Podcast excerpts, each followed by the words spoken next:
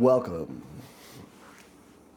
to yet another episode of the American Sublime. American Sublime on this here autumn day, the 27th year of our Lord 1989. 27th. 33rd, no? 33rd. Oh yeah, it's my birthday. Is that what you're getting at? Yeah, yeah, yeah. Getting older. I'm getting old. 33 is a good year, It is the year. right? There's all kinds of esoteric meaning in 33. 33 is weird because now you're in the mid 30s. I'm in the mid 30s.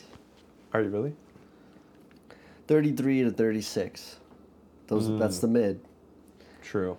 And then 37 will be Yeah, you only get two years of early 30s. early and then you get 2 years of late. True. Hmm, that's true.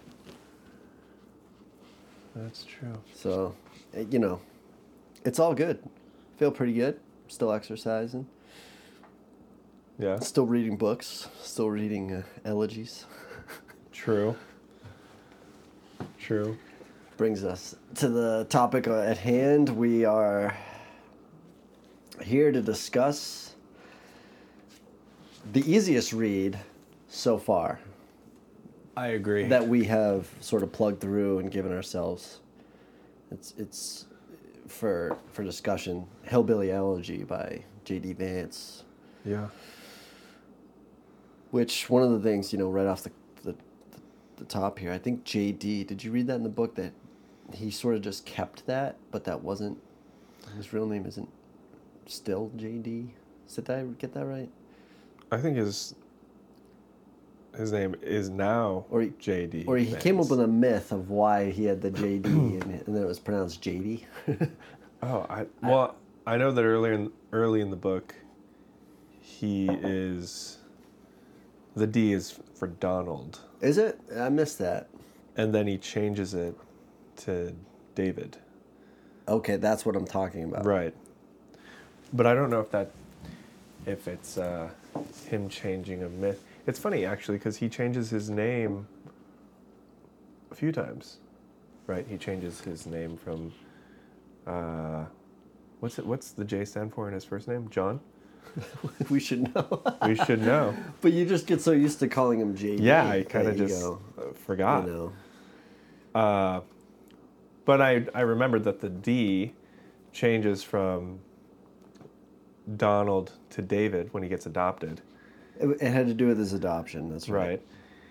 Right. Um, and then I think maybe the last name changed there too. And then when he gets James David.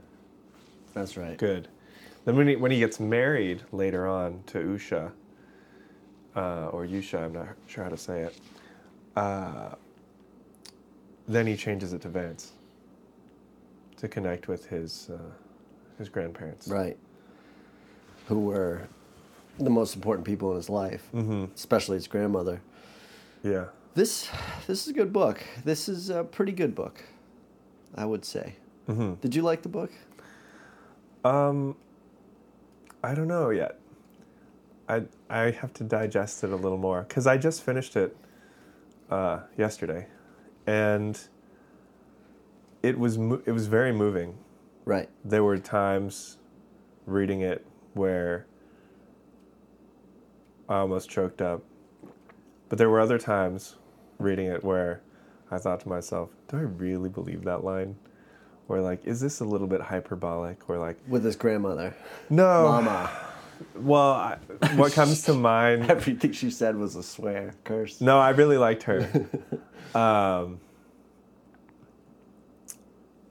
there were just certain things, certain linings in the book that, in a handful of places, when I would be really into it, and really like with him in the story, and then he'd drop some, like, quote unquote hillbilly slang or something, and I would be like, I'd get taken out of it because I'd be like, Okay.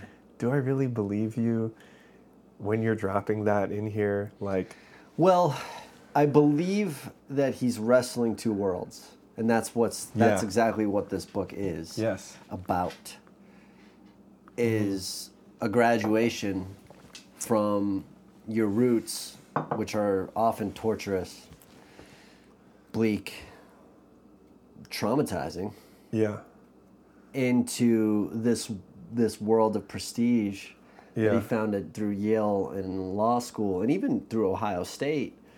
Ohio State was prestige in a Sure. way. I mean, it, it taught him things and customs just going to college that he didn't.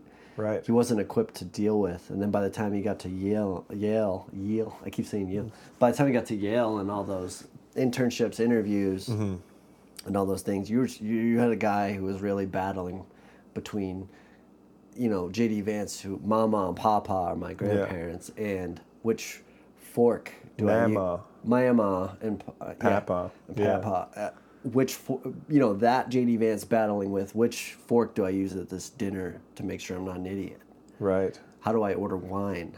Yeah. you know, and uh, so you've got two you've got two people at at at war inside of this guy. I think because. And I think that that's actually an American story more than than, than Appalachian, even. It's hmm. it's totally American to to to get the better life, but then still be glued to it, and then to revert to old customs and Right.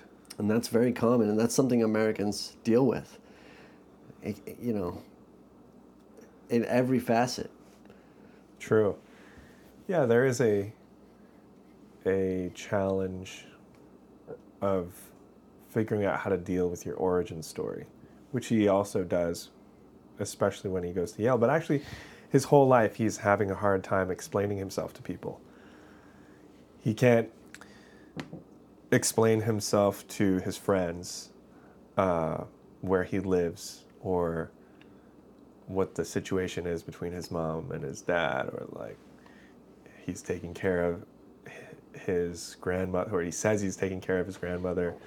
Um, just having a, a straight story. I think actually the whole book is an exercise in getting a straight story for himself. Like he Yeah. really, he really needed to have something written down to think through it, uh, but also to have an artifact to point to to be able to say, "Oh, that that's my story," you know, rather than having to constantly reconjure it up. Right. You know, now there's something. It's written. It's out in the world. Other people know it. He probably doesn't need to explain himself as much anymore because the majority of people he comes in contact with they're gonna know. are familiar somewhat, uh, which I think would be pretty helpful.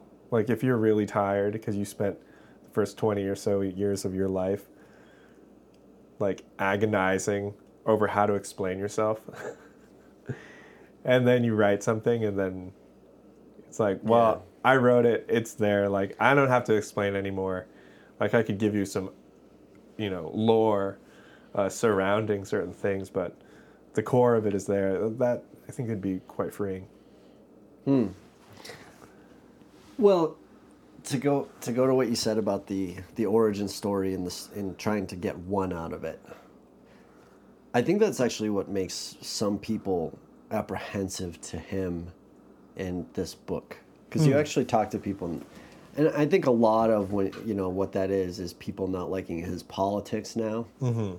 so they write him off now because if you look on the actual book the reviews were glowing at the time It's When- got Bill Gates giving him a glowing Oh, review. in People. Magazine, Time Magazine. Now all those places are are all saying, the establishment turned on media, all these people Yeah, giving New- glowing reviews. New York Times, Wall Street Journal, Rolling Stone, Vogue, Esquire. Yeah, the, this at is the crazy. Atlantic. Oh, it's great. Obviously, you have that's a different climate now, and everything that they say about him, he's the monster. You know? Right. But and it was it was published June 2016. This is before November. some some of the right. So people may have been open to some sympathy toward like this forgotten group of Appalachian That's not there anymore. people. Oh, no, they're, like, just despised. oh, they probably felt like they were being like generous or charitable. Like, oh yeah, see, we, we love this story, but the group of people that he was writing about were politically uh, irrelevant in their eyes until, Until- 2016. until a few months later. and they're like, oh. and then they're like, oh shit. So anyway, though the thing the thing that is a little d- difficult with the relation to what you said about the origin story is that he- this right in the title it's hillbilly elegy, but he didn't grow up in the woods as you would think a hillbilly grows up in the. eh, You think a hillbilly, you think of somebody growing up deep rural. This fan, this is this is about his roots beyond where he grew up. Right. It's about the roots really of his grandparents and going back to Jackson, Kentucky.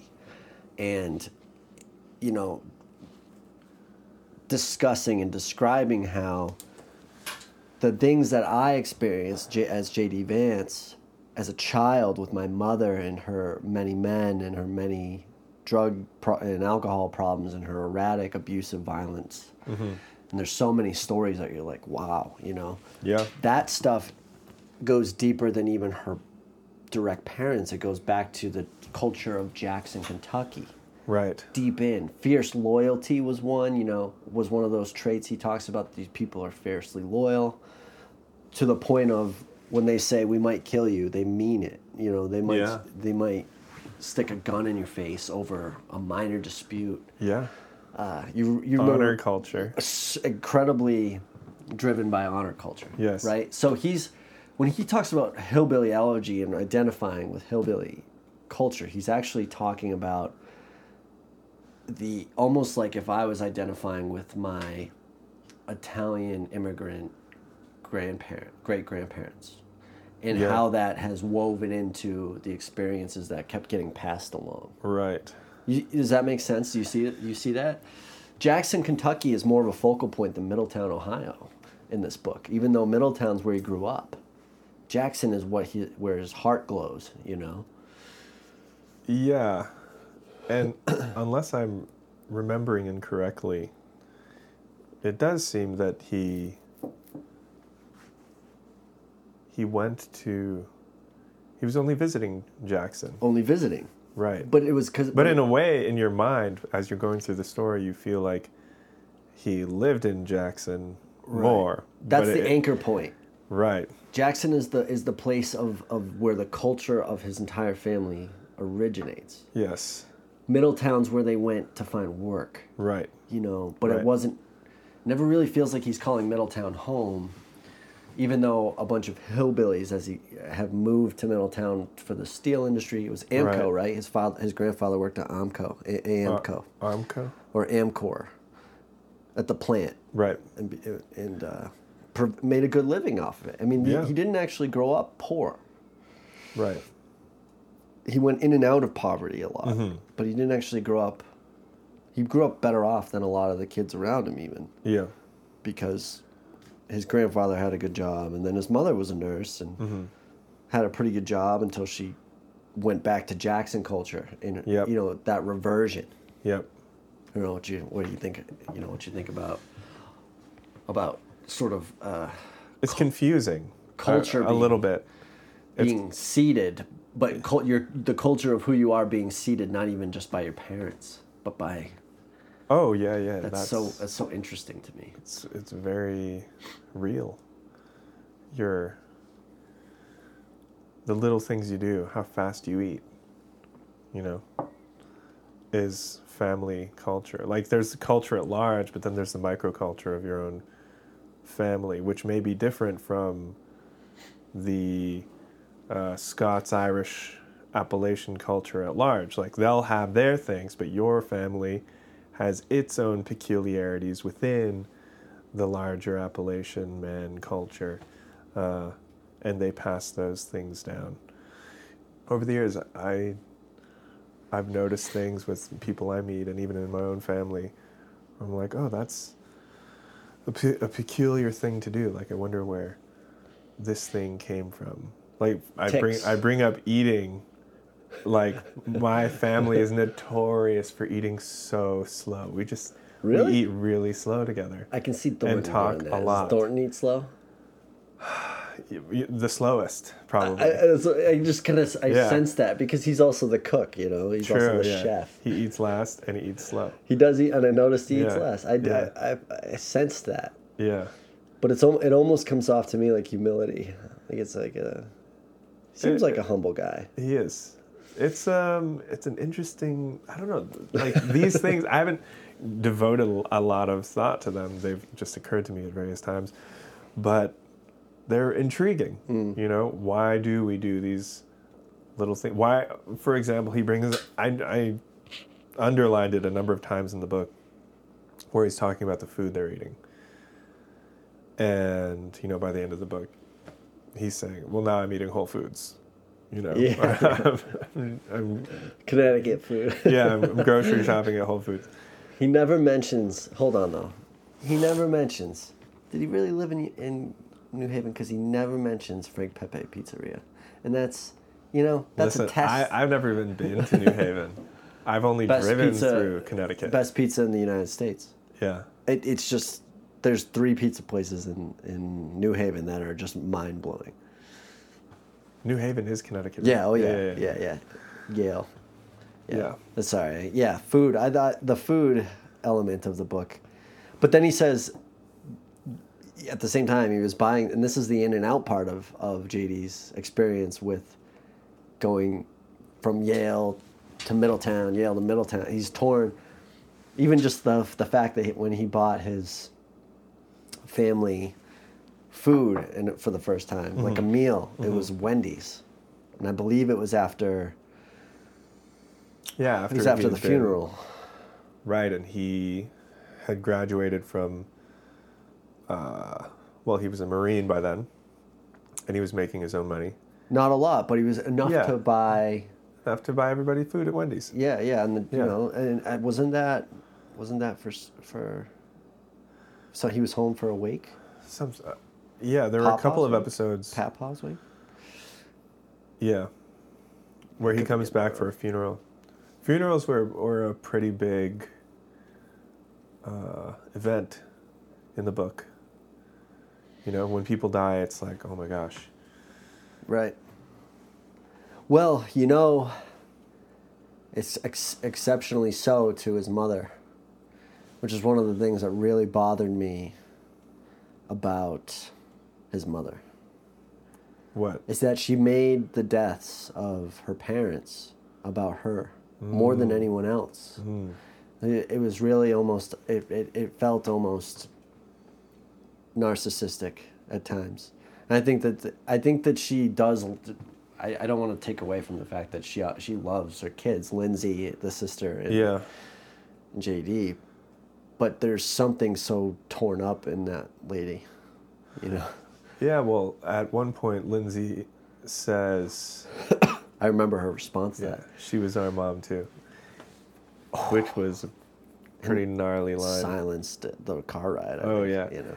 And I think that maybe one of the things that's going on there, or was going on there, was that th- because of the shattered family dynamic, the mom was almost at the same level as the kids in mm-hmm. their relation to the grandparents, Mama and, and Papa. Like she needed the same kind of care. Like the the hierarchy of authority was kind of the same, and in some ways, it seems that she had kind of discredited herself as an authority in the lives of Lindsay and JD Right. because of her various escapades and and so the relationship between the kids the grandkids and the grandmother is one of a, a parent and a child and so maybe there's like a sibling rivalry dynamic going on there That's it. Well, I think that's true. I also think but yeah If it's it is true- narcissistic to make somebody else's death right. about oh you you shouldn't be grieving the way you're grieving like they were my I'm the one who Right. who But should be allowed to grieve in whatever way. if it's true, And if she ha- if she, yeah, I don't even know if I I mean it in that way, but I think maybe what you're saying has a lot of merit to it. Yes, she's sort of like a sibling to her own kids. Yeah. At the same time, you can't. I don't even think JD fully blamed her either. It's you go back to moments when her grandmother, uh, when JD's grandmother, tried to light her grandfather on fire. he actually soaked him in gasoline. Yeah. was did that. I mean, it Yeah. could have it could have burned him to Yeah. death. Yeah. No, no problem. All of them, really. I mean, right in the chair, right? Yeah. Just, just loose cannon, right? And you think about that moment. And I remember a part from the book where JD's mother, as a child in that scenario, was hiding in fear, while the other her siblings reacted differently to these things, Yeah. acted more forthright to them, and Sure. not embrace them, but were willing to just muscle through it. She had a missed childhood. She, it's like it's like the childhood years were just blotted out for her. Right. They didn't. They were they were just pure trauma. Right. And um, and I've seen this. I've seen this a lot actually. I grew up in a rural town in Massachusetts, which isn't Appalachia. There's a lot. There's plenty of opportunity in Massachusetts. And there's plenty of work and good industry, if you're so willing. There are a lot of towns, rural towns though, even in New England, that you see the same kind of thing. It's Well, just if you get out of the city, even like 45 minutes, you Yeah. quickly find the John Deere vibe, yeah, for yeah. lack of a better Yeah. term. You know, I grew. I grew up- anywhere, I- anywhere you go, any state. I I always felt like to a point there's a kinship with all rural people in this country, mm-hmm. even though some have it obviously far worse. Appalachia is the uniquely devastated in a lot of ways. But growing up in a rural working blue collar town, a lot of that same stuff happens. You have grandparents raising kids. Yep. Uh, and it happens in cities too, of course. Uh, I saw obviously, it in Hawaii. you know, in, where'd you live in Hawaii? Kauai.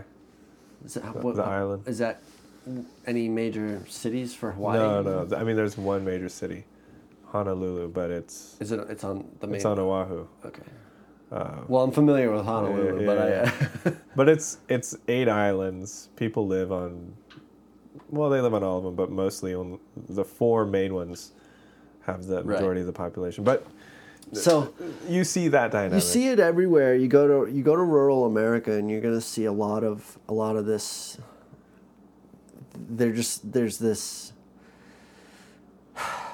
It, it, it's really what he's getting at is the, the roots of working, white working class people in the United States. Yes, it's Appalachian. My point being, Appalachian in the book. My point being, it's in Maine. Yeah. The same sort of, not the same cultural roots, but the same problems right. are in Maine. They're in New Hampshire. They're in, they're in parts of Massachusetts. There are towns along Route Two West, Yeah. uh, not too far from where I grew up. Town of Orange, Athol, Mass. These are these are towns that would look to and feel to you like an Appalachian town. Yeah. Yeah. They're old mill towns. right. They they have twenty percent or up, uh, roughly twenty percent of the town is living in poverty. Yeah. They have fentanyl. They have heroin. They have a ton of people on welfare. Alcoholism, obesity, all of the things that have culturally sort of rotted out rural working people. And this is, you know, it goes into the country as a whole, has has invested culturally in the urban coastal centers Right. and has decided that the people who built this country essentially or their ancestors Yeah. are tr- are trash now Right.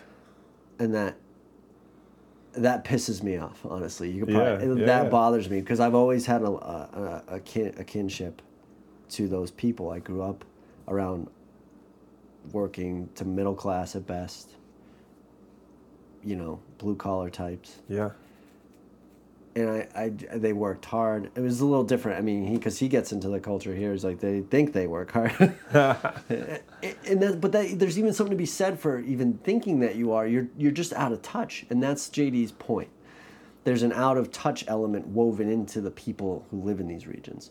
Yeah. They're out of touch with themselves, with their own uh, habits, their own everyday thing. You know, they're they're giving their kids Mount. Some of them, I don't want to say they are as in all, but some of them are giving their kids Mountain Dew in the in the baby bottle. Right. That's that's a disconnection, man. You know. Yeah. It was complicated. Reading it, I encountered a lot of complication in my own mind. Because the thing that immediately occurs to me is the question how did this happen?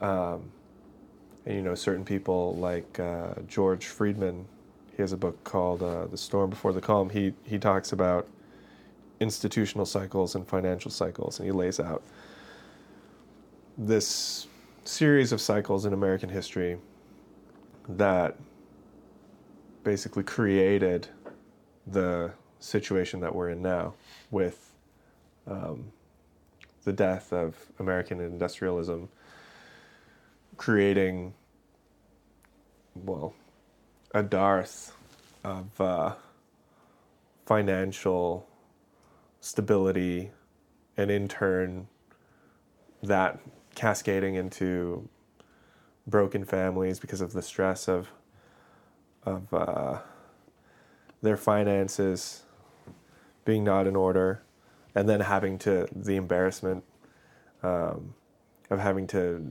depend on the government, who they also hate and see as responsible for putting them in the Sure. position in the first place.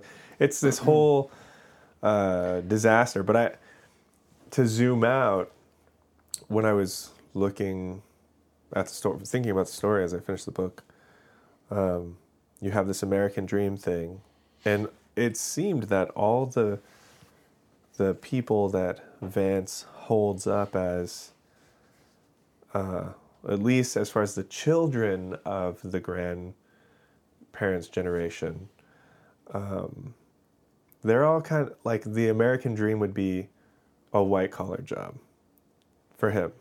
That seems to be what he's saying. And I'm sure if you asked him, there would be some qualifications in there. But I think you it's hard to expect people that have lived in a certain way, they have certain customs, and these customs that they have have been around for hundreds of years. And then in the institutional cycle that starts in the 1940s, where you get this culture of credentialism, and the only way to have social, economic mobility is to go to college, like, and basically push paper. Um, I'll, also, in the end of the book, he's talking about how even succeeding academically was considered like a feminine thing. Yeah, yeah. And I remember that too, though. Uh, yeah, I remember that for myself, but um, it just seems to me like there's kind of a a hole in the in the argument of the book for what the American dream should be. Should the American dream be a white collar job, or Well- or should it be actual self sustainability? White collar job is optional, I think if you but like bring. I, I don't mean This is the complication. You, you know, I- I, think if you were to bring all these jobs back to Middletown, reopen all the steel mills, reopen all the the, ma- the major factories, or, or you know, anywhere in the Rust Belt or in West Virginia, Charlestown, uh, Charleston, West Virginia, name name the place, you know, anywhere. I don't think it would solve. I really don't think it would solve our country's tangled woes. I agree with you. I don't think you But can- why why do you think it wouldn't do that? I don't think it would. I don't think it would hurt. I think it would certainly help. I think the culture's changed at large on the whole. Yeah. Where, the, I mean, you remember probably as a kid going to school. High school comes around, and, and the, you know there's college prep, and mm-hmm. there's and maybe that's. Did you go to high school in Hawaii? No. Oregon. Coastal, of course, but not really East Coast coastal. Mm-hmm. And Oregon's tough. Oregon's dark, you know. It's it's not really a coastal state like Washington or California. Yeah. Sort of the the the serial killer little brother in the middle. you know, well, it is. I it's mean, a rainy. It's a it's- rainy state. It's got two cities of size, right? It's got Right. Portland and Bend. oh, Bend is a big city. You'd say? Well, it's the, it's the second biggest, isn't it? And or oh no, Eugene. Eugene is the second biggest, I think. But then Bend. So three cities of like any size, right? That's it. Yeah. But anyway, it's not exactly. I, I always think of it as a one city. It is a one city It's state. just Portland. Yeah. Like Eugene is, even though it is a college town, it's. I don't know if it's more than I, like. I, I'm just talking in contrast to the rest of the state. There's, yeah, no, I hear you. Yeah, keep going. But I- I think about how going to high school, there's college prep, and then they start to really hammer down. Hey, you got to think about your future. You got to where are you're going to go to college, where you're going to apply to school. Wasn't even about what you were going to do. Oh, figure it out when you get there. Yeah. Which led us to this fucking disaster we're in now, where these kids never figured it out. and they come out with God knows how much of debt. Yeah. the kids who went to trade, trade school or buying houses and Yeah. pickup trucks. Yeah, yeah, yeah. And uh, well, anyway, uh, so you've you've conditioned enough of the population for more than a generation now to believe wholesale, even in places like Middletown, Ohio, I'm sure, Yeah. that the only way out is college. Yep. If you were to bring these factories back, people are going to feel culturally like that's regression True. and they're not going to want to just get a job in the factory. We don't live in the in the in the times now of get a job in the factory and work there 30 years. Right. Even if it paid you 40 an hour, 40 bucks an hour, which some of these factories would. The, the Yeah. Detroit auto factories do. You have to have an old you have to have a different idea of America that's that's really Right. slipped away Right. in order to commit to that kind of thing. So even with with people like Trump and other America First guys, you know, we got to bring the industry back. Joe Kent, Yeah. uh, J.D. Vance, I think, Yeah, is yeah. even arguing that. It sounds great, but even J.D. Vance admits we we have such a tangled mess of cultural things to disentangle that I don't think it's going to be just bring the jobs back. And I think that that's the the shorts. Because people won't apply. yeah, you, you could you could give. I mean, we have Some would, but the majority are not interested yet. you get jobs everywhere, hiring everywhere, and, and you just the country's changing Right. fast. You know, we've got the culture of OnlyFans and foot pics, and we there's enough people well, be, being the pulled out culture of is the, people working for themselves. which is great. Yeah. But you also have a culture, a whole group of a whole population of people, by thousands and thousands of them, who really aren't talented, who have found a way to make living just selling parts of themselves on the internet. Yeah, I, I mean they're hustling. It's on the one hand, I think it's complete degeneracy, but on the other hand, That's funny. I think that I mean it's degeneracy on the part of the people selling, degeneracy on the part of you know, on the people buying. But we also live in this totally insane time, economically, socially. Like, it's very difficult to make money for a lot of people, and so they're like, "Well, I have all this debt." You know, these girls or some guys, you know, I have all this debt. Like, how do I get out of it as quickly as possible? the quickly word is important Exactly. because that's what everybody's trying to do Yeah. with everything. And so they, you know, jump on OnlyFans or whatever it is, uh, and they get out. But then, you know, it, it always, there, there's always a price. Well, you know what I think the price is, Tell me. and this is what the whole book is about. Yeah. It's the cost of a culture that values having family. And you know, the, This is true. The guy who would go to work every day for 25, 30 years. That's my that's the type of guy I grew up around. Mm-hmm. I grew up in a convenience store my parents ran for 27 years. Mm.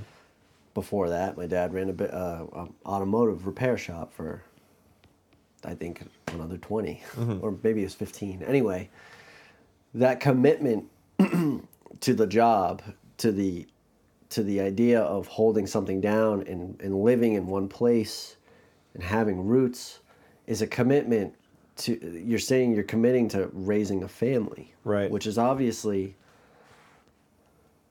what's broken along with the industry. You don't have one without the other. Mm-hmm.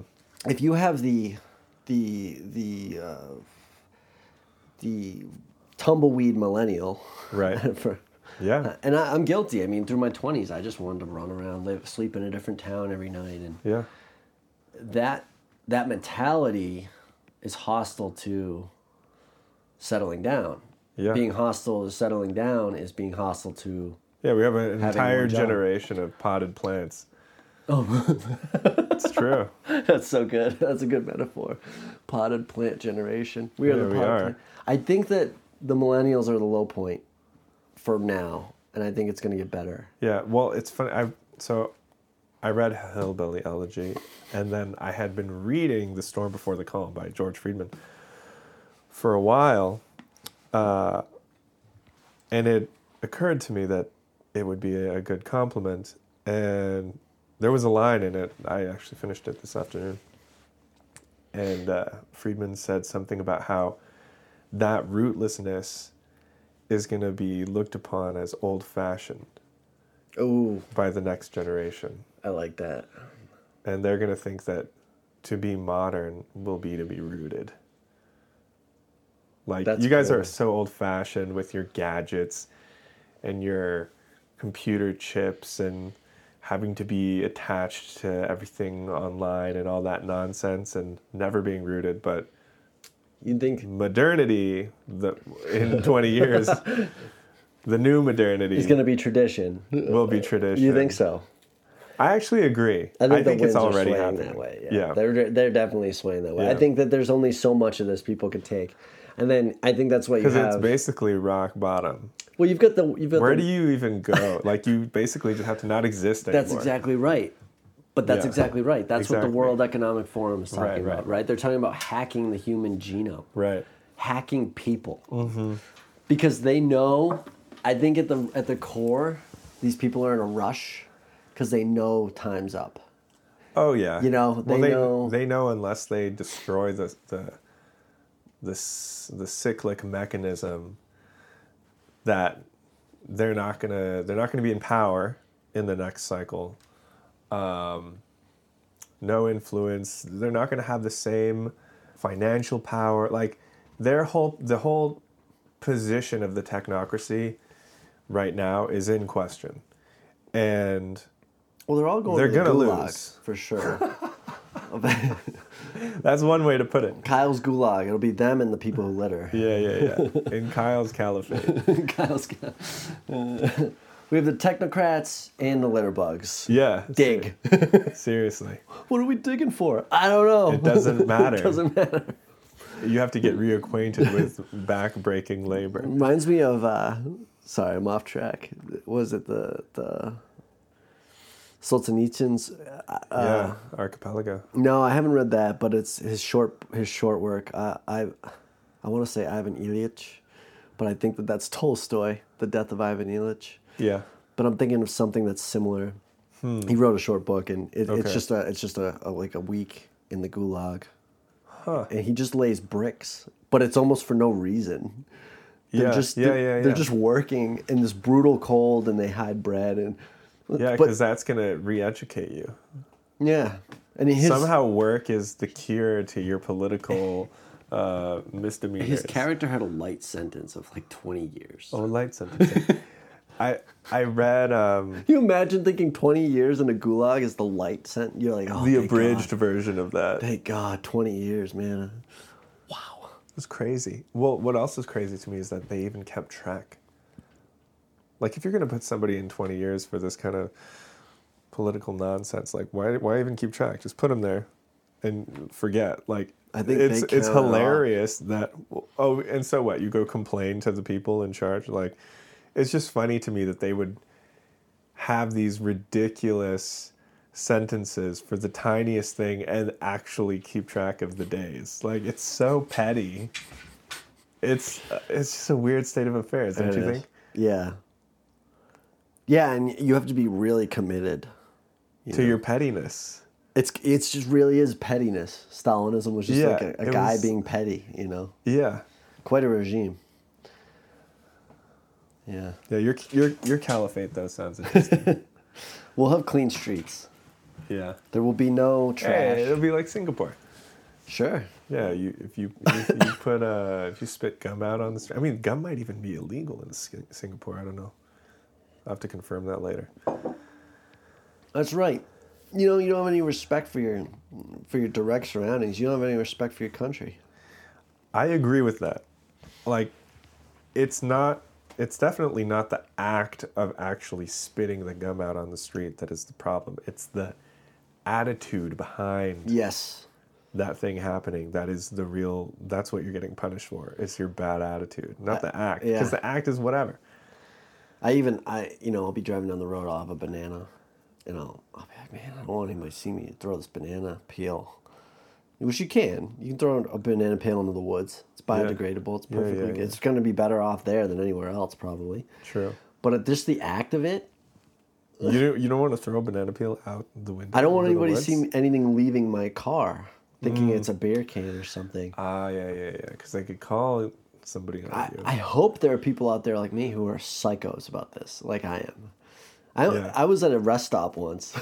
I get very mad. Actually, I get mad like JD Vance. Oh yeah, mad. he gets mad. No, I was at a rest stop once, and, and this group of kid, four or five, probably twenty year olds. Yeah, I saw them just roll their windows down. I mean, the trash can was right there. yeah. Oh, and I I just was like, I said, "What the fuck are you doing?" You know? Yeah, yeah. And I'm I'm thinking, I'm, I'm gonna fight these four guys right now. Yeah, you know? yeah, I'm gonna I'm sure they killed. saw you being really pissed off. I was like, mad, yeah, and I was really mad. Or even I- for people who see a very angry person, will be careful. not young cocky kids, because you know these are young cocky. So what did they say? Like, what are you gonna do? No, they just drove old off. man? They drove off. No, Old I was I was probably in your in your in your mid thirties now. No, I was twenty, maybe eight then. This Oh, was so years- you, you were already an old man. I no, that's my prime. Okay. the prime is twenty eight to thirty two. I'm I'm just outside of it. Oh, now. that's true. That's true. Physical prime. Physical prime, mental prime. Well, no, I think it, it might even be mental prime. Mental prime is probably twenty five to thirty because your brain develops fully by twenty five. Sure, sure. But- I'm I'm thinking about chess players right now. As soon as you start exiting 30, your game goes down. Like at the highest levels, you know. Isn't it? It's so sad. Those days It's very interesting. But but there's also wisdom at play. I don't know. You know who was probably very good in his old age? Well, we know he was very good in his old age was Bobby Fischer. But I digress. So, um, We've covered littering. yeah. What did you think of the term hillbilly? This was another thing. Like, That's a contention point. I'm I've got a lot of conflict in engaging with this book because on the one hand, as a political, as a citizen, I see a figure like J.D. Vance as useful uh, for the things that I believe in, and for the many people who may have the same opinion or opinions on certain things about the country that exist and should exist a character like him is one that you want to be around. And so, in that respect, um, you know, I, I'm on his side, I would say. But there were certain things in the book that sounded like a little bit checklisty to me. Like he had to put that little narrative in there and that paragraph paragraph there in order to check off something on the list for the political book. And even though in some of his interviews, this is I guess this is the part he was where I'm lining where up I, the Senate run all these years ago. I think so. This this is how I'm. I'm pushing back just a little bit, uh, and saying like I saw a number of things, comments on well like you know he he had his his quality gun training from his grandfather or maybe it was grandmother I don't remember. They both taught him how to shoot. Yeah, Goes back and he's Jackson. like the one guy in his unit in the Marines who actually is a good shot, where they're complaining about how most people who come in and think they know how to shoot because they've shot before have bad technique. And no, that's it's fine. But that was one in a number of things. Oh, like him standing up to the bully for the little kid. Like, okay, you know, this is a good story. I agree with it. People should stand up. like he almost killed that kid too. In the lunch line, kid was bleed, like coughing up blood. I thought, I mean, that's a pretty hard punch to the stomach. But uh, there were just a number of, of instances in which I got taken out. he's setting his resume in order. Yeah, and and there was another one where where he okay, so this happened maybe th- three or four times where the language became hy- unnecessarily hyperbolic. Um, and the instances when they do the modeling thing, and he's talking about his sister Lindsay's modeling prospect, but then for whatever reason they can't get up to New York because something happens with them with the mom Yeah, in the yeah, car. yeah.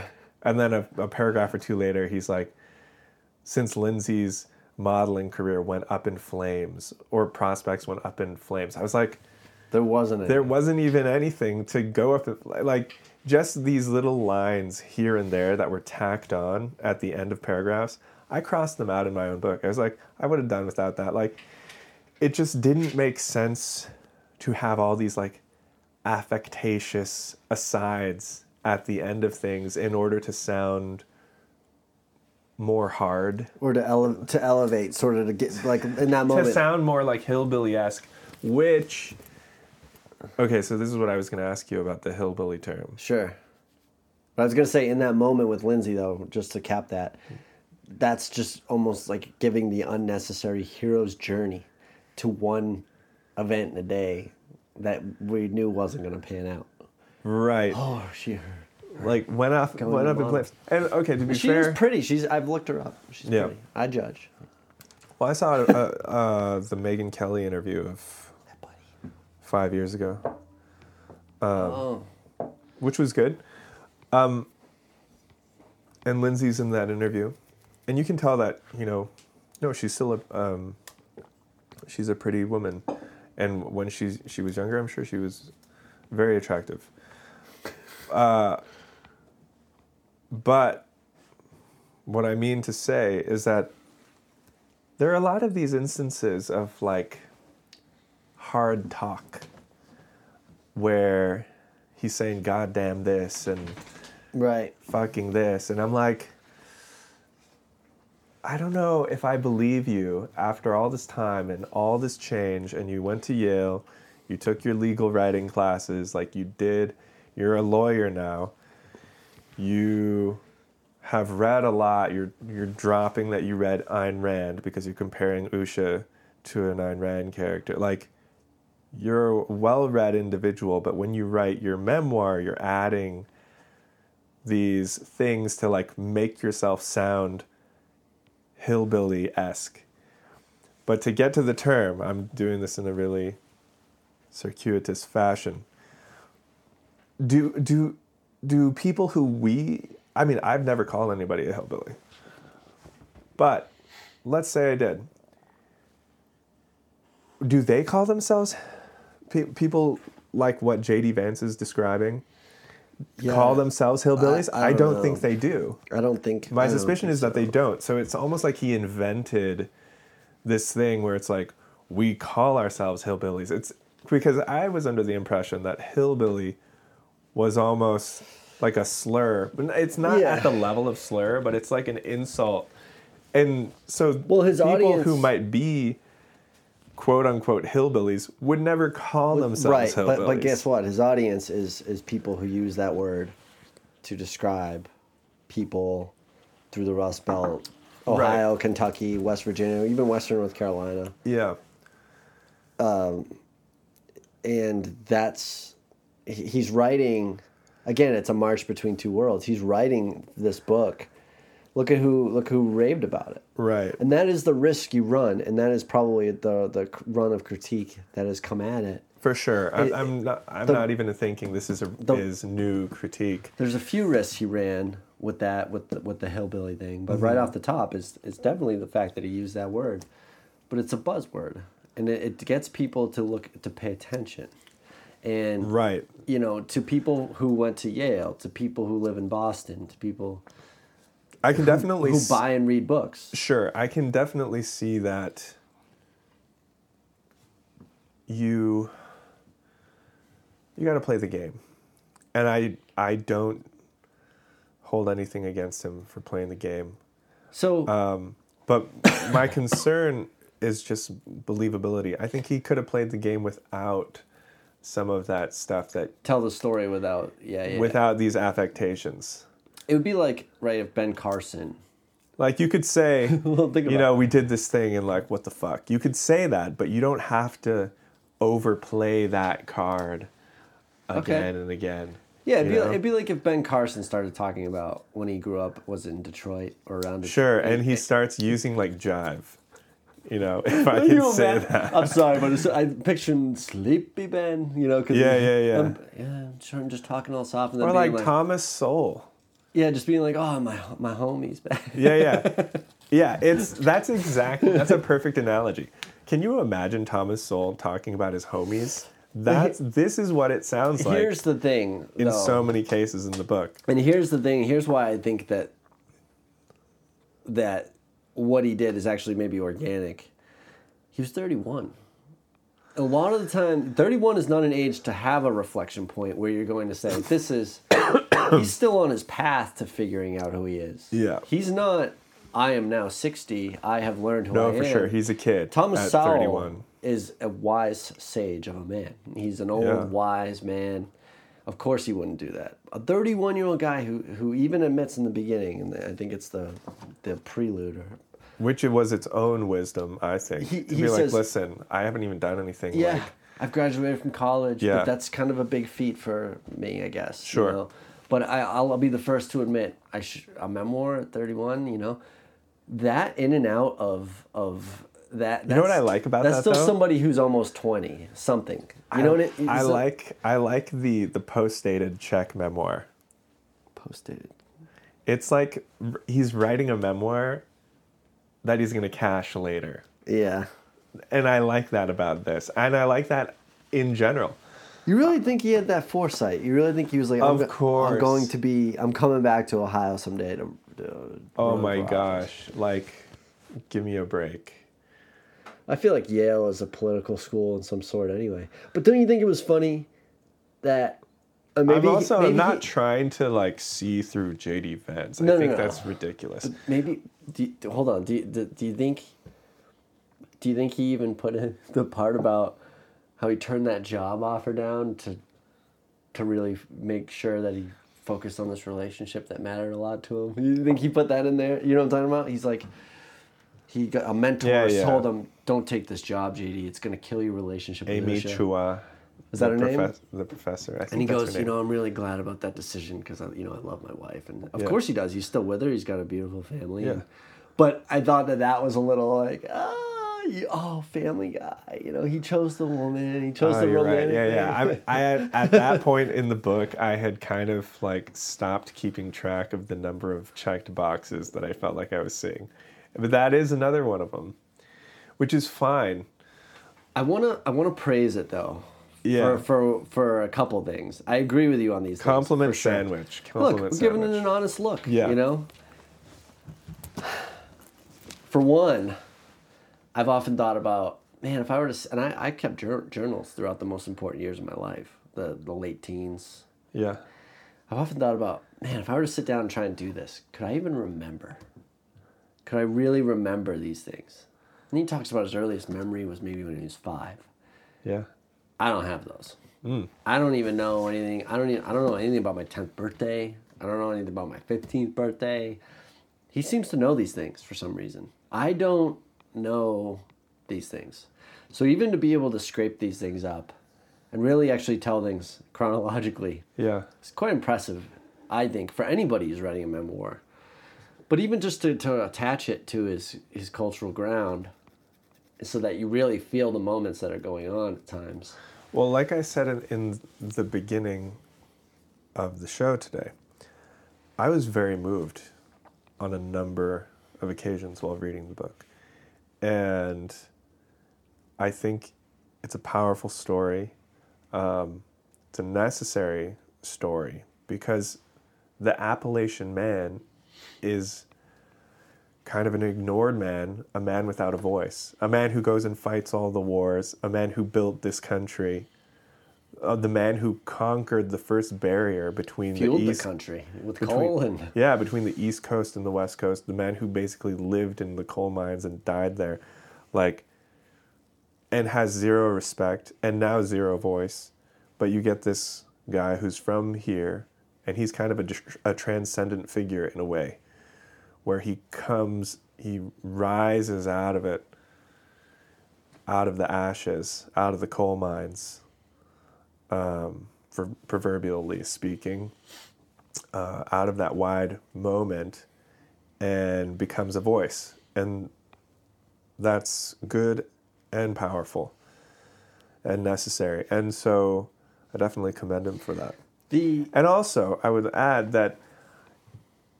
I'm also less concerned with what somebody said and how they said it. I mean, I know that the way someone says something and what they're saying, it is important and it does reflect things about their reality and their interaction with the world in general. But you also have to, I think, lend greater weight to what people are actually doing. And I think the things that he's doing and that he has done are good things. Uh, just invest, think, devoting time and energy, uh, and memeing about investing in rural and uh, flyover country America is very good and very necessary.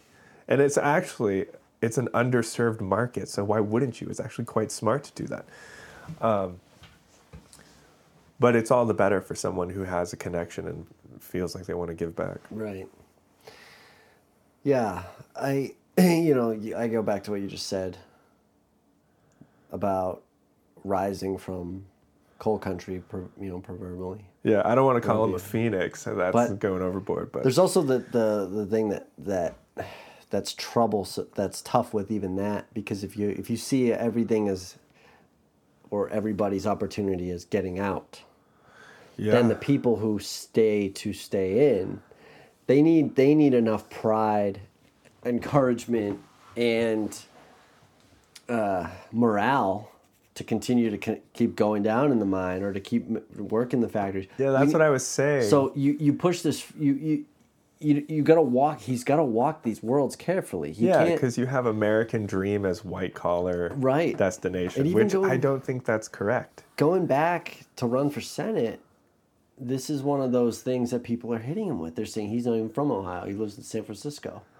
It's like, well, what? Uh, he lives in San Francisco because he got out. He's ba- he lives in Ohio. He went back to Ohio, but he's from Ohio. He's from You know, the, one of the problems with the American dream, I think, is that it's very place transcendent. It's like about achieving this ability to be disconnected from your place and the problems of your place and yeah, and one of the things that occurred to me actually and i misread it actually at the end of the book he said that he had the phrase in there he has it a number of times but um, he had the phrase american dream and i misread read it as appalachian dream and that's what i want to see i think yeah, yeah. You and your it's like, Appalachian. what's the Appalachian dream? it's not about transcending place. It's Right. about, I mean, I'm just making up what I imagine the Appalachian dream would be, but it would probably have something to do with achieving freedom where you are while remaining connected to that That's place right. and interdependent. And you remember what with Kai, it. what Kai said about our country falling? He was like, uh, "You said you got to get your passport." Oh, And he yeah. goes, he said, This is my. "This is my fucking home. I'm not going anywhere." and I think we, I think there's some of that mentality know. that need that that's the American. Like I'm not leaving. you know, I'm staying right here. yeah. Uh, not n- that doesn't necessarily mean I'm staying right here Yeah. in the neighborhood in the hometown I grew up in. Yeah, yeah, yeah.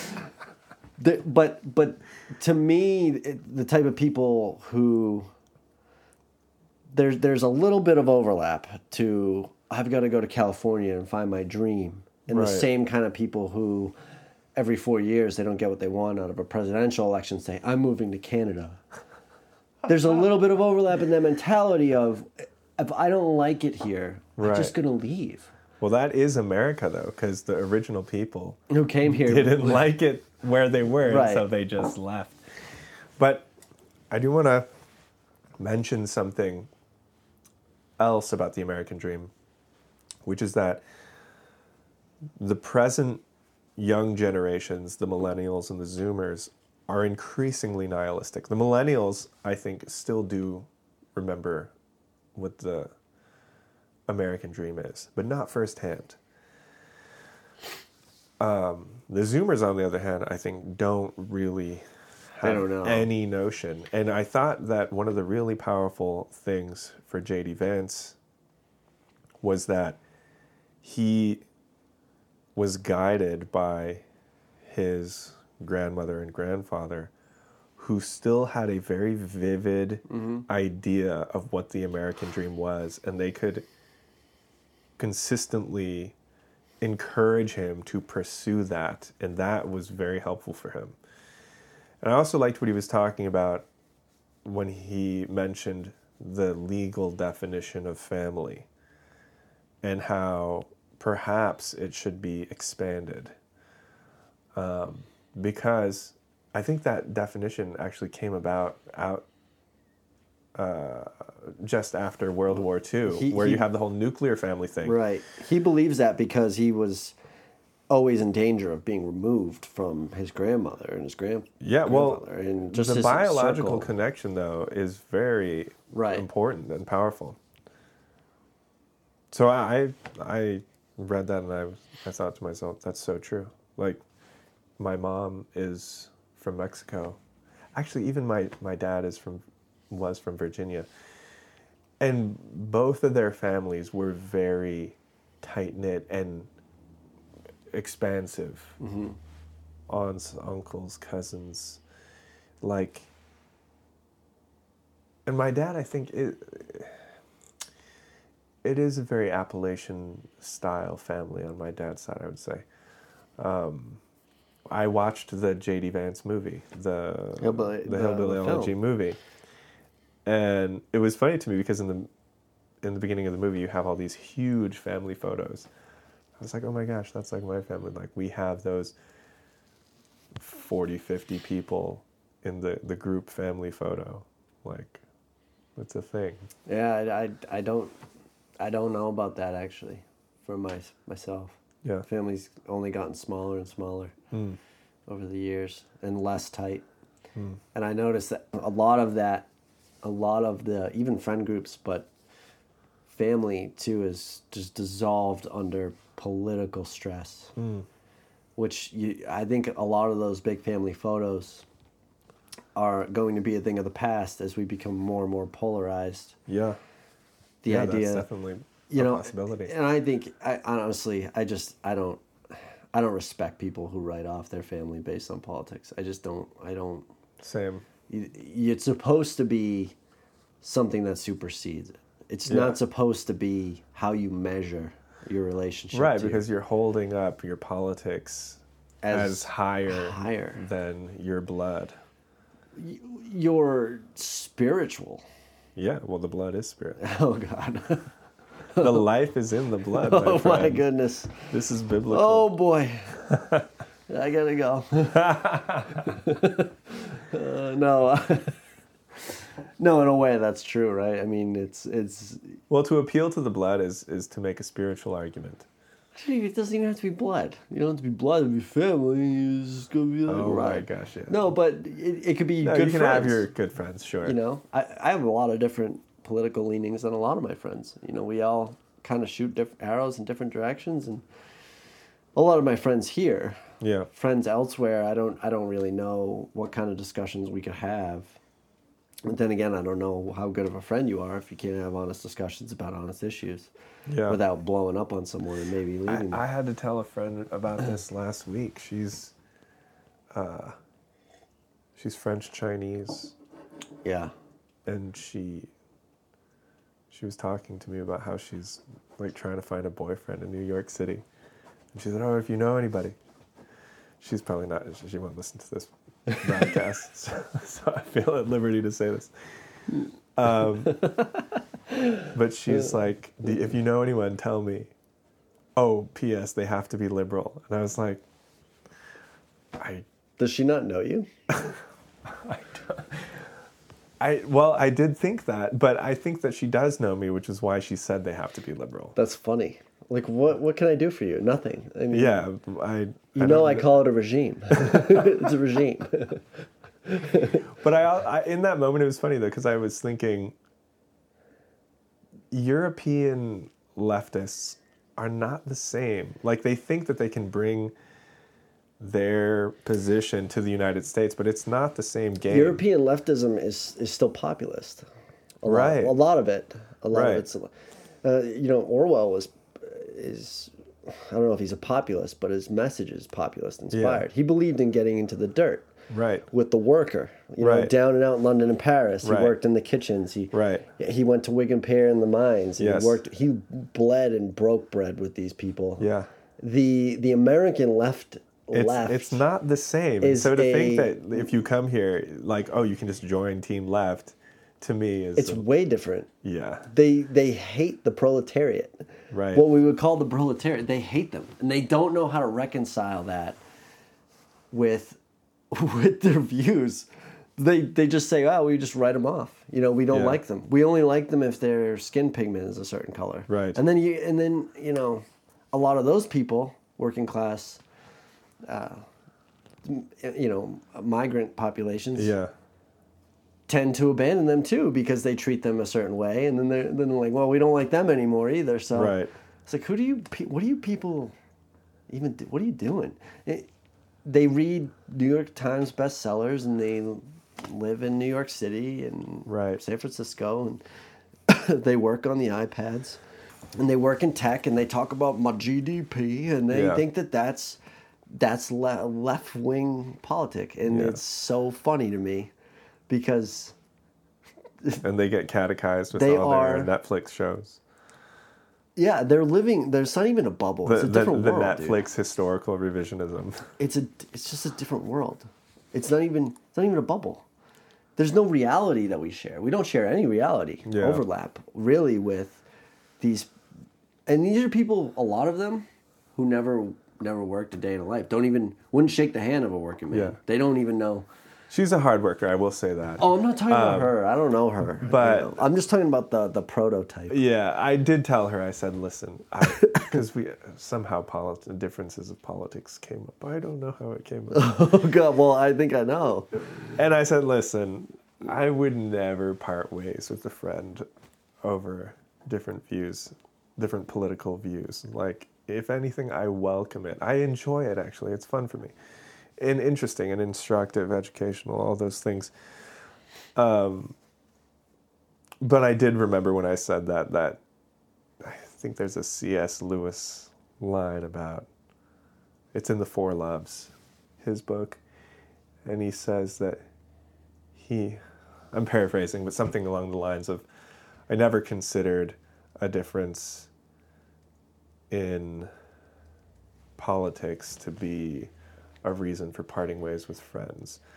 The, the only thing that he would consider as a reason to part ways with a friend would be a difference in uh, the definition of what is just.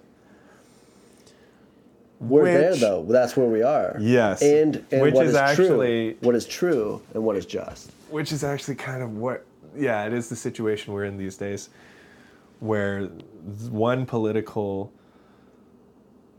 party and the other or one political set of views and the other one are actually different opinions of what is justice whereas in the past i think justice we had a more common There was a more belief about thread, what justice was. And then it was just the difference actually was just how to mete out or achieve or get to that justice via different policies, but the same version of justice existed at the bottom. Now it's not the same version of justice. Like maybe that version of justice exists for one party, but the other party has an, like an entirely new one where it's just that there's no such thing as justice. In fact, justice would be to destroy the entire thing, the entire concept. Mm. And the system built on the original concept of justice true equality for all, things of that nature. Which I don't, you know, I don't really understand because the way I see it, the lens I see it through, they've they've won every institution. Right. So, what was the point of that? To just win them and destroy them, or win them and and be mad about it? I, you know, you've won. They've won them all. They've won it all. The only thing that they they haven't won. is podcast. I call this. I call this the neoliberal regime. The only thing that they have. Neoliberalism, Yeah, right? yeah, yeah. neoconservatism, right? It's all They're all the same. neocon neoconservatism played for Team George Bush and Dick Cheney It's when it was just a convenient. branch of liberalism. Right. At the time, they needed it the convenience to lure us into the war. Mm-hmm. So they had the cowboy and the Because the neocons are globalists. That's right, and so are the neo, and so is you know so Yeah, are yeah. liberals. But Yeah. but at the time, the face of it was the the Texas guy and the and the guy who shot his friend with the musket, you know, or the shotgun. I wish I had a musket. No, he shot his friend with the shotgun. Cheney. Yeah, yeah, I know who it was, but Yeah. you know, I I try not to say that name in this house. you catch on fire. but so at the time they had okay, that was the face of the regime, Yeah. and they moved on to the the face of it. Now it's swung this way. This is why you see these people hanging out together. You you see them all as part of this one. Right. It's one party Right. and it's moved on to okay now we we needed them for this we broke the spine of the country and a lot of these people were the people from ohio even you know Mm-hmm. people from the working class patriotic branches of the country Yeah. went to the war and a lot of them not only lost their jobs and their occupation you know and their meaning in life but they lost their kids or they they lost their will to live when they came home and they Right. got on drugs Right. so we broke these people, and then they moved over here and they started breaking cultural norms, Right. and that's what you were just talking about. They grabbed the, they they've had the institutions. They've always had the institutions, though. To me, it's not a difference. There's never been a meaningful difference between the two parties until you started to see the sliver of things. Now, however people feel about it is however they feel about it. I've never seen a difference until I saw a difference with Bernie Sanders hmm. and the populist left. He was the spark to me. He was, mm-hmm. and then you see the difference with America 1st mm-hmm. and that's why both of these things had to be squashed. Yeah. You know, Ber- Bernie Sanders, they put that fire out fast because the regime was wearing the Democrat pants at Yes. the time. And they were like, "No, this old man, fuck this guy." And you can, people can say whatever they want about Bernie Sanders, but he could have everything wrong, but his intentions were true.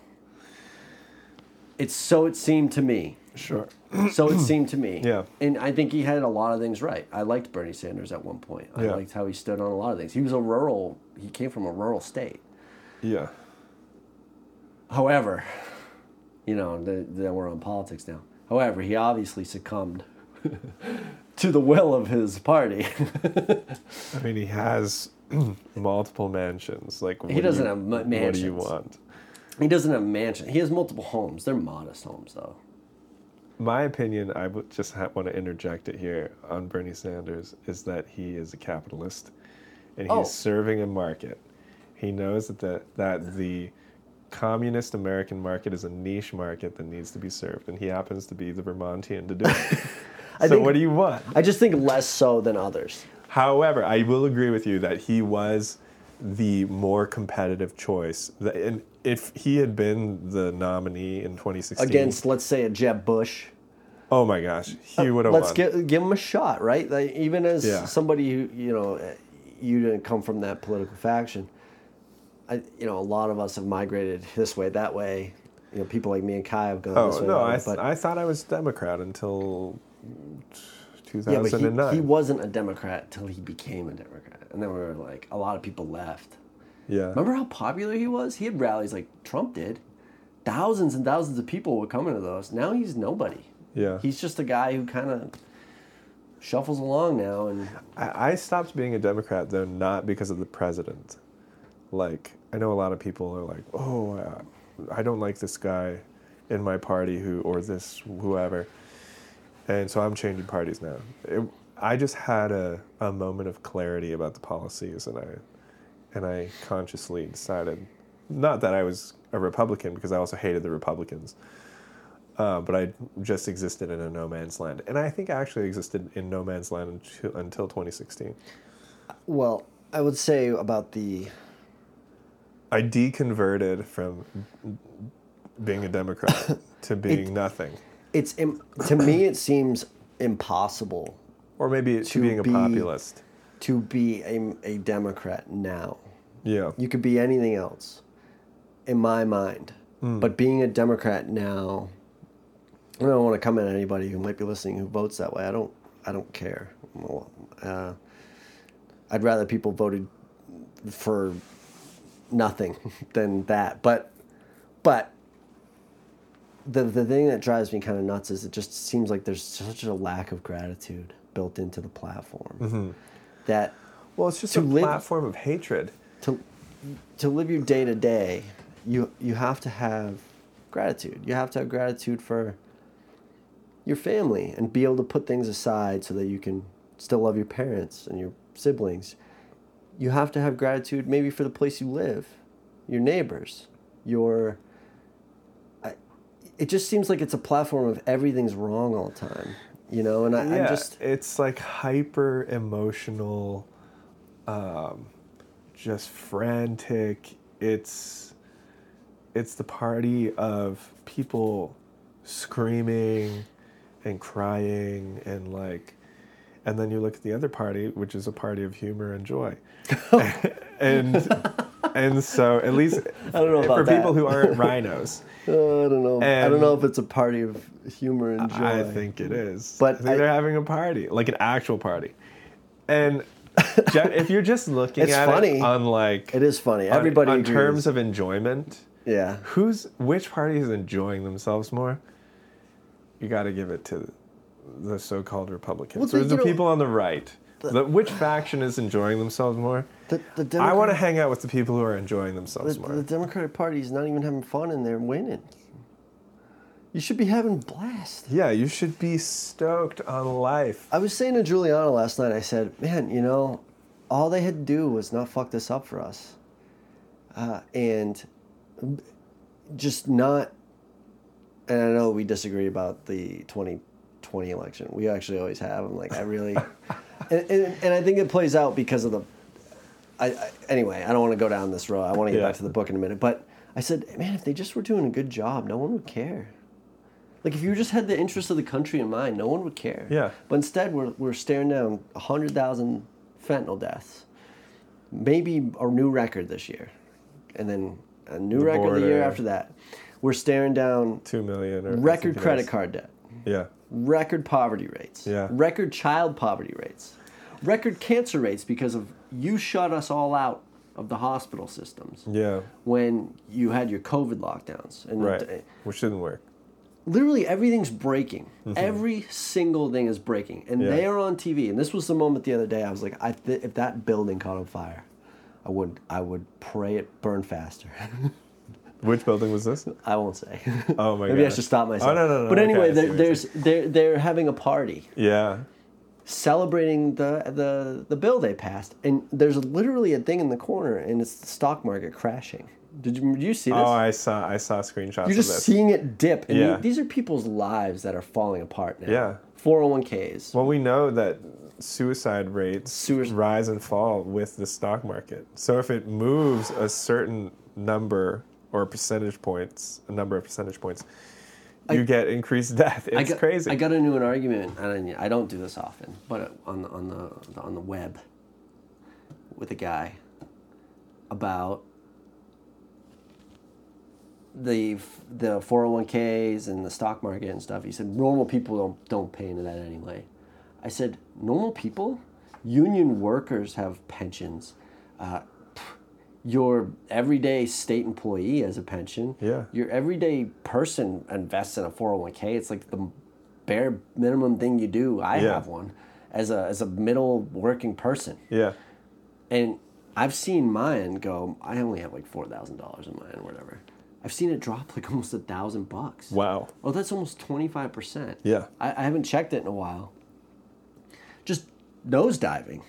That's now imagine if you're at retirement age Oh yeah. and you've invested in that your whole life and it's falling apart on you. Yeah. And this and these people are like, well, who cares? Uh, normal people don't even have money in those.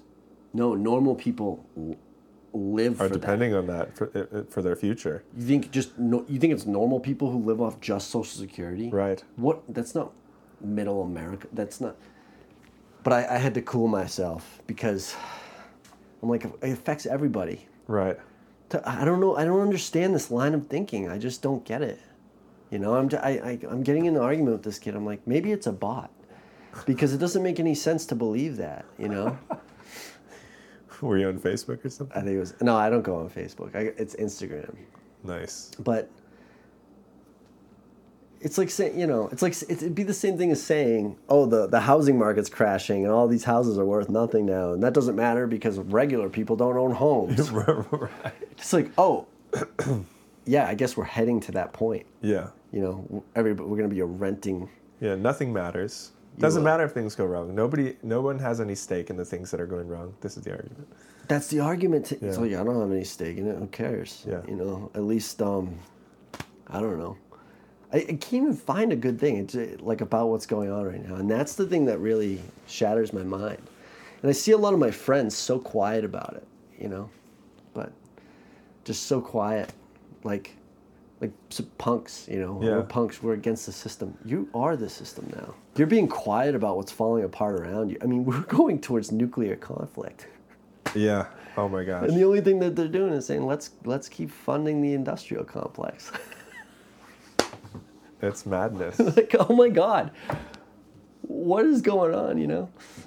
anyway, hillbilly elegy. Man, we got way off track, dude. No, no, that's on We're gonna track. have to cut I off think. the last half hour. No, we don't.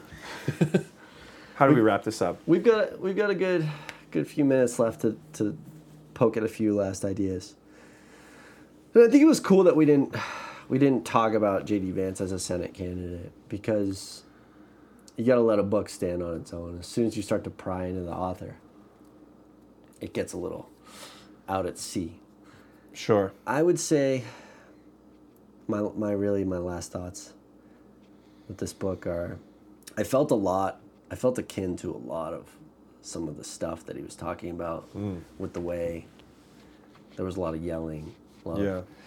and, and and he talked about in the TED talk I watched today he talks about sort of the the impact of trauma on children Yeah. and how that plays out as they age and and some of these things are just yelling and Yeah, he lists them. yeah he lists them all and i thought wow that really actually ring you know i love my family but i always thought it was normal Yeah. to be in a really hostile environment all the time. Yeah, yeah. And that becomes your normal you know and and, uh, And then that's how you learn to interact with other people. with other people with with partners and Yeah. and uh, i mean i lived that for a long time I was, I was saying earlier and i just had to i had to stop i had to figure out a way to stop my you know at some point you either realize you're the you're the monster Yeah. and you take responsibility or you just fulfill that cycle of anger and, and that's what he's talking about breaking away out of is, Yeah. is all of that he's like i could have just been an angry kid from ohio yeah. who it's Yeah, like- and he talks about how Usha had zero instances of that, right? And I, I do think she also that, roped him in yeah, she's- yeah, she's she's, like- she's really good for him. He said, and he also said that it's a common thing actually for people who break out to pair up with someone outside of that entire culture. So, that is interesting. Um, I don't even, you know, y- you begin to think, well, how do you fix it? And I can't even begin to, to think about that. Um, but I, I did like the policy things he talked about, where he said policies need to be directed toward helping the family um, and to increasing social mobility. I think that's good. I think even one of his policies as as a Senate candidate, here we go, but was was that he wanted to increase tax and t- increase tax benefits for people who were committed to being married and having kids. Yeah, yeah, that's good. You know, I none I, of this small government shit. That, I- that yeah. era is over. That's over. I think that, yeah, as I, that was, I think that's in the afterward. Um, but I, the thought did occur to me. I was like, oh my gosh, that's, that's very true. Perhaps the answer to a lot of these problems is just to help the family, and the family will figure out the other things. But if you just reinforce the family unit and help it to be more stable and financially self sufficient, the family unit will itself figure out how to solve these other problems. Like if you have, Aristotle talks about how the family unit is the building block of society. It's not the individual, like Plato says. It's the family unit. And so if you have, you can see, you can consider the family unit as a cell in an organism, in a body. And if you have healthy cells, they're going to solve a lot of the problems that are going on in the body. Um, but if you have unhealthy cells, then, well, they create other kinds of problems and cancers and breakdown of other cells that are cells that are near near them. But I think policies that are just directed at how can we make the family as strong and resilient as possible, those we don't even know what kind of problems they would solve. But I my suspicion is that they would solve a lot of things. A lot of these other things that were like, oh, we got to create a policy for this, a thing for that, and all these jobs, complications. jobs. Yeah, oh, jobs is going to answer everything. yeah, the GDP. It's like no. Learn I the mean, code. those yeah, those things are important, and considering them has its place. But I think the family unit Those needs the, to become center. that's the food Again. that the family eats. Yeah, It's not. It's not the first thing. It's Right. It, and you're living. We're living this now. like instead of measuring GDP, I want to know how many family, how many intact families does the country have? If that number is going up, then I'm gonna think my country is because successful. well, it was, I think it was Thomas Sowell who, who wrote about how in the he writes about the black the black family and it's how it's deteriorated over time, and he talks about sort of the war on poverty, I think, and things. You know, anytime the government wages a war, it's usually going Right. to end badly for the people. Oh, white liberals and black rednecks. Well, that's that might be where he talks about it, but he says the the black family was largely intact through Until Johnson. until about Johnson, and it was it was it struggled with poverty, it struggled with redlining, it Yep. struggled with everything that we've talked about historically, but it didn't struggle with love, and Yeah. it didn't struggle with uh, it didn't it didn't struggle nearly like it does now with crime Right, and and despair politic. right. Whereas And then they incentivized They the built it. broken black family. they well they they took it. I Because you can't get the money unless it's right. And if I've, there's a man in the house, you want a man out I've of the long maintained, I've long believed that they started there, Mm-hmm. and they've worked their way through, and now they're working their way through the rest of the country. Mm. White people, whites, yeah, native whites like myself, native. yeah, we enjoyed for a while, sort of. We did enjoy for a while, sort of not being attacked on that front. yeah, and now everybody's in it.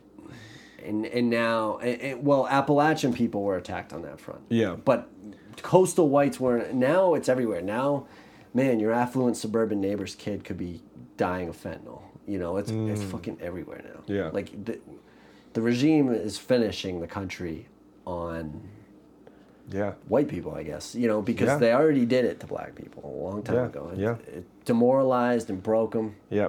I mean, this is a heavy Well, you, you can't you can't tax families as much as you can uh, tax individuals. You don't think so? No, that's just a fact. You want to increase taxes? Tax people individually. But it doesn't seem like Because families and families with kids uh, get write offs. Oh, oh, you're talking about the tax code, Yeah, yeah. and they're less consumptive. Right. Or they're- yeah, they they're consume less- a lot less. They less pay less rent. They number of things. We, we are we we are being turned into people who just consume things. Right. You know that is capitalism. Yes. well, It's an hour and a half there.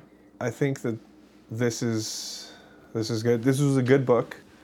Uh, I'm not gonna give it a rating or No, I- no. or anything like that, but um, I learned a lot, and I'm definitely gonna be watching the future of JD Vance.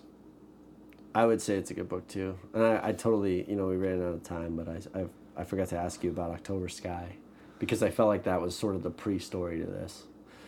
You know, I missed it actually. I I was looking for it, and I don't. Even You've even... read it. Uh, you've watched the movie, right? Yeah, I watched the movie, but I didn't see. I don't think I saw it in the book. No, no, no, you didn't. But it's sort of it's the coal mine version of this story Oh, I see. about the kid Homer getting out. You know, they get out, Right. but the struggle. Becoming rocket engineers, Yeah, scientists. the struggle there is much more tangible because the father really wants him to stay and be a coal miner because Oh. that's the dream. I got to you know. rewatch it. My favorite part of that movie was the debate in the beginning. Debate. Yeah, the opening scene is this like uh, debate competition. In the school, Yeah, something like that. I can't. I can't remember. It's been a long time. It's been a long time. That's a beautiful movie, though. yeah. It's it's sad. I, well, I don't remember the whole thing, but I just I just remember It cuts parts you of out. it. Does it? Cuts you out. It's a, it's a father son struggle movie, and Uh, I got to rewatch it. in it. the working. Yeah, I saw it when I was a kid, very young. It's good, man. Yeah. You know the thing that really gets me about it is uh, he sees he the thing you know you've you know this story firsthand, but seeing your father decline, Yeah. but he sees his father decline in an economic state that's declining. This this town's shutting down, Mm-hmm. limb by limb, and but he and then eventually the health. He's coughing. He's black lung. And, Yeah. And then just watching that happen and saying, "Man, if I don't get out of here, Yeah. you know, it's gonna, That, that could be gonna kill us all." Yep. Great movie, but th- that was the last thing I wanted to add was that it it, it felt like the city version Mm. of that that rural story. Yeah. It's a big story and it's a necessary story. Yeah. Well, this is this is an American story. yeah. Same with October Sky. Should we say uh, next week? Should give people a heads up. Sure, why not? That that would be a new thing that we did. Yeah, yeah. Go ahead. Go ahead. Next week, we'll be talking about John Dos Passos and his novel Manhattan Transfer, written about the great city of New York.